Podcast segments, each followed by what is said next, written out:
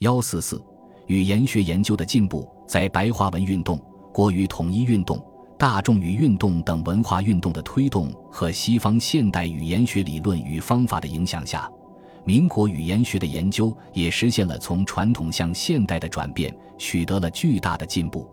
一九一二年，胡一鲁著《国语学草创》，首次较为全面地运用现代语言学理论，对汉语各个领域的若干理论问题做了探讨。为以后的语言学理论研究开辟了新路。此后，陆续有人对国外各种语言学流派进行了介绍，采取的主要是艺术方式，也有一些根据域外某种理论框架自编而成的著述。其中比较出色的有李锦熙的《国语学讲义》、沈不周的《言语学概论》、张士禄的《语言学原理》和《语言学概论》等。这些著述虽然在高度概括一般语言学理论。特别是在从汉语研究或汉藏语研究中总结出若干语言学理论方面还做得不够，但在使用汉语事实说明、补充外国现代语言学理论或运用国外语言学理论和方法分析汉语现象、认识汉语规律，乃至在各分支学科某些局部的理论研究方面，却取得了较大成绩。汉语语法学是民国语言学研究中最活跃的领域之一。研究的重心较多地放在构建各自的语法体系，以及对一些具体语法事实的分析描写上，同时对汉语语法理论的探讨也有可喜的收获。一九二二年，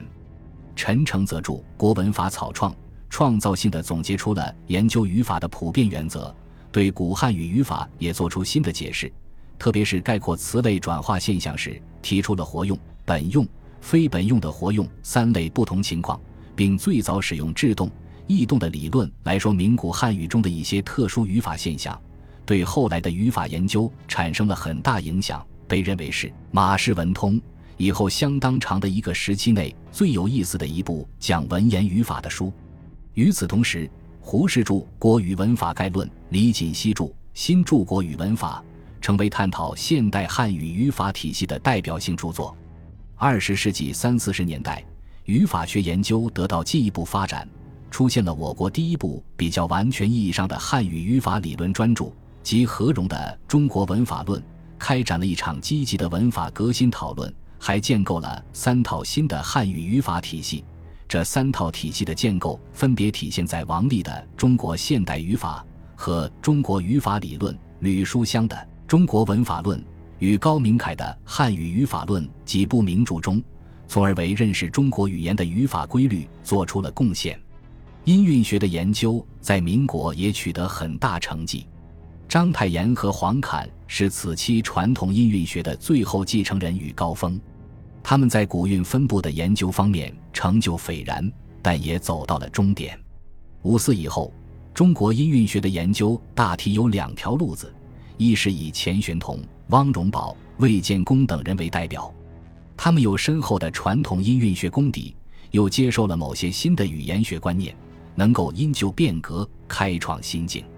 钱玄同著的《文字学音篇》是影响较大的承上启下之作。汪荣宝的《歌歌于于蘑菇读考》是率先用泛汉对音、日译无音和日译汉音等材料，以比较法研究音韵学的首篇专论。文章发表后，引起音韵学界的震动和争辩。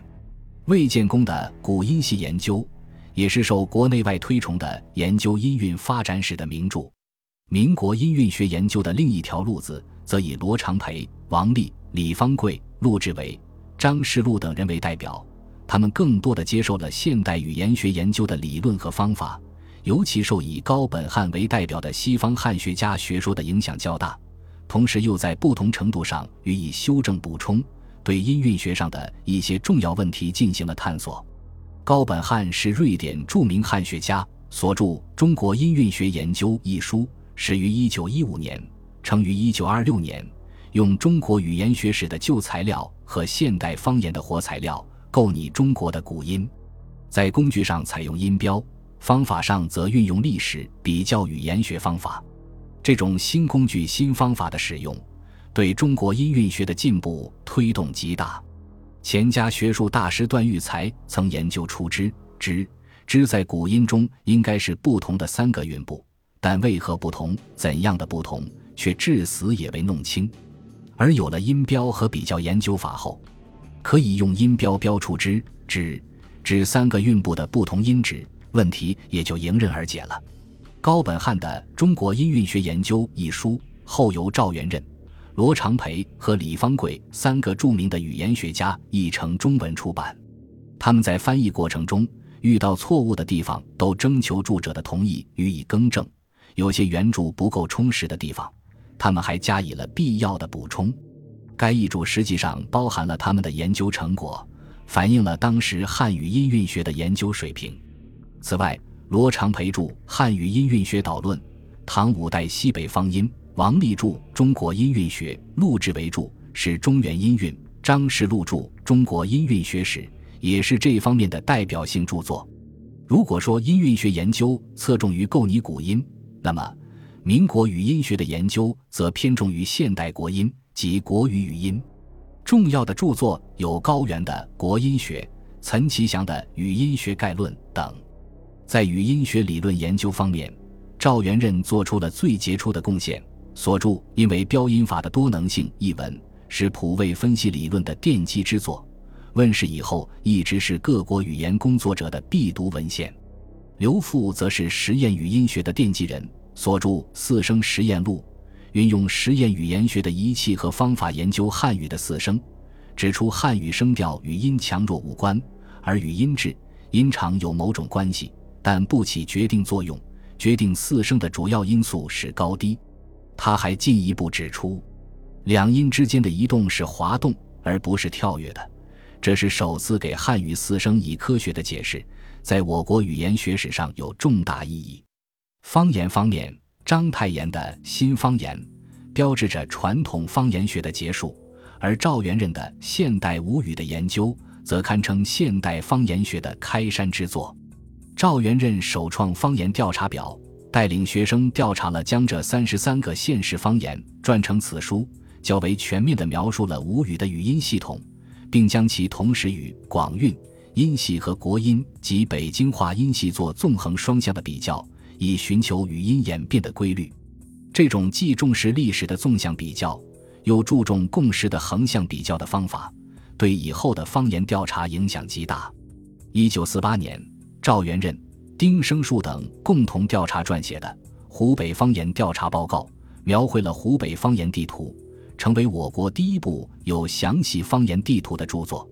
此外，罗长培的《临川音系》和厦门音系，赵元任的《中祥方言记》也是方言研究的重要著作。少数民族语言研究的繁荣是民国语言学的一大特点。它与此期国内民族融合趋势加强、民族学研究蔚然兴起、语言学研究者有机会深入到少数民族聚居区等因素都有关系。从语言学自身的角度来说，它则是语言学家注重方言研究的自然延伸。面对少数民族语言那些有待开拓的广阔沃土，不少语言学家不必艰难，在少数民族语言研究领域里辛勤耕耘，取得了丰硕成果。王静茹、傅茂勋、袁家华、马学良等人便是其中杰出的代表。